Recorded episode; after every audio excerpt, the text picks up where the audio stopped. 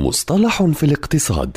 في كل حلقة يطرح المدون وصانع المحتوى الاقتصادي مجدي النوري مصطلحا اقتصاديا محددا بلغة سهلة وبسيطة.